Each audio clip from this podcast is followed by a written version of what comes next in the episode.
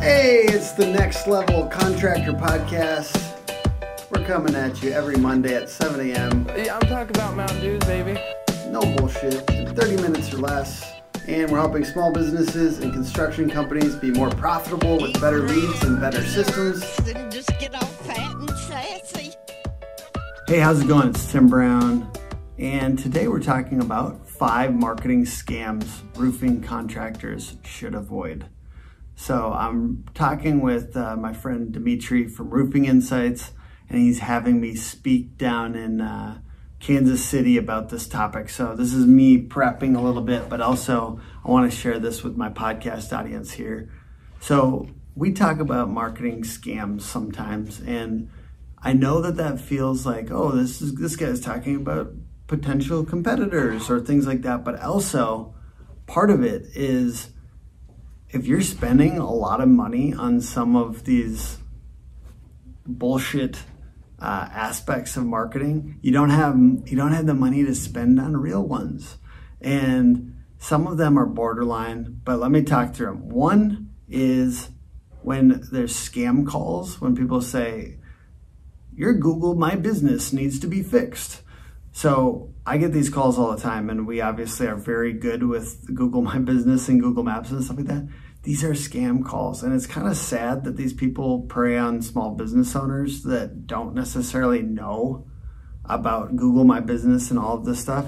So there is an element of like kind of predatory behavior in these companies that say your Google My Business needs to be fixed. They're scammers. So the next one is Home Advisor. And Dimitri and I both talk about this one a lot, but Home Advisor is predatory, first of all, because they they really have marketing down, right? They market themselves ad nauseum, and you see their commercials on, you know, TV and stuff like that. And so contractors think, well, they have all these homeowners that need my services. So maybe, you know, maybe I should pay Home Advisor for leads or things like that. The problem really comes down to Home Advisor sells these leads to multiple people and they make really big claims because they have a very aggressive sales team that essentially they, they have on quota and you know there's there's their employees if you look on their Glassdoor will will share this information, but they have these high quotas and it's a high pressure sales organization,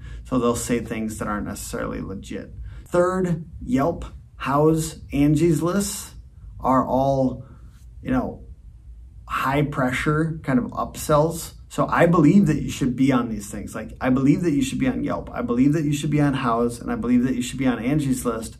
But it's those high pressure upsells that I'm telling you to avoid it's it's not even those directories those directories aren't scams. It's that those upsells.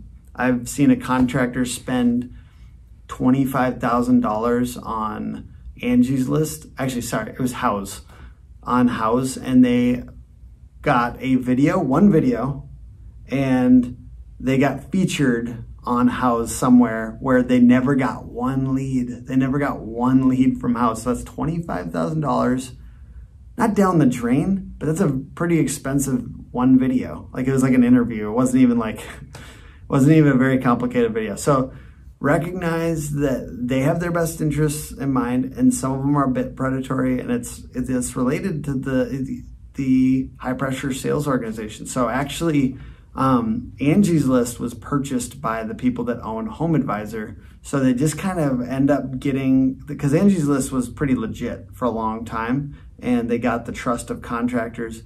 But uh, yeah, Dimitri from Roofing Insights talks about this a lot, which he says essentially they had standards for the contractors and they had standards for the homeowners that they'd like, you know, have leads for those types of things. But the standards went down over time, so now it's just everybody is on there, and so you waste a lot of time on people that don't have budget or basically Angie's List has gone a little bit downhill over the past five years. The next thing is fake SEO or I've seen these super cheap SEO companies. Honestly, they'll they'll be like 300 or 500 dollars and they'll email you and they'll say, you know, come get our SEO and it's like, you know, sometimes broken English, but that's not the point. It doesn't matter if they're in the United States or if they're in India or wherever they are, if they don't understand how to get serious results from Google. And a couple of the ways you get serious results, we've talked about this before on other podcasts, but it's it's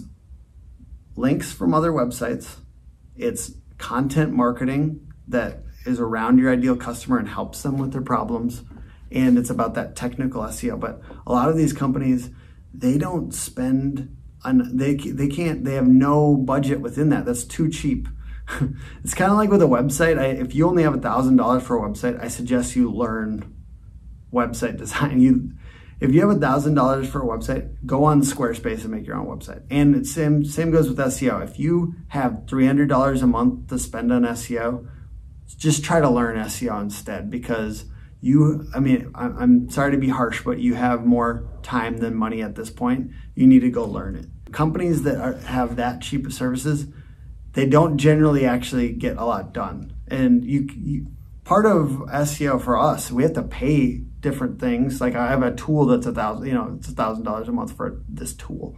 You know, it's uh to get links on websites. Like sometimes we're we're paying for writers to write, we're you know paying for outreach. There's different things.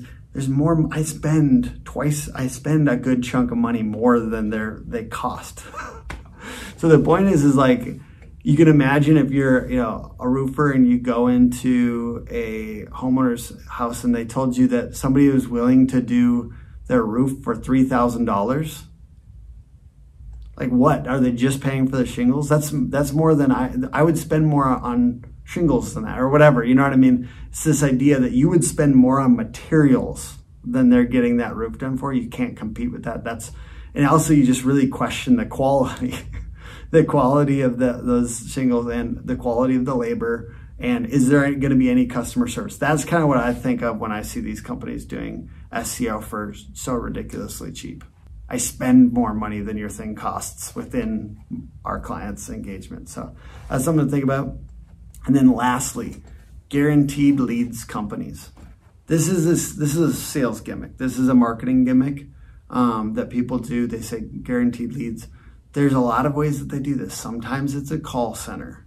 Sometimes, uh, you know, Dimitri told the story of it's a person posting your stuff on Craigslist that you have no control of. I think part of what it comes down to is the problem with you don't have control over their messaging now, and they're they could be negatively affecting your brand.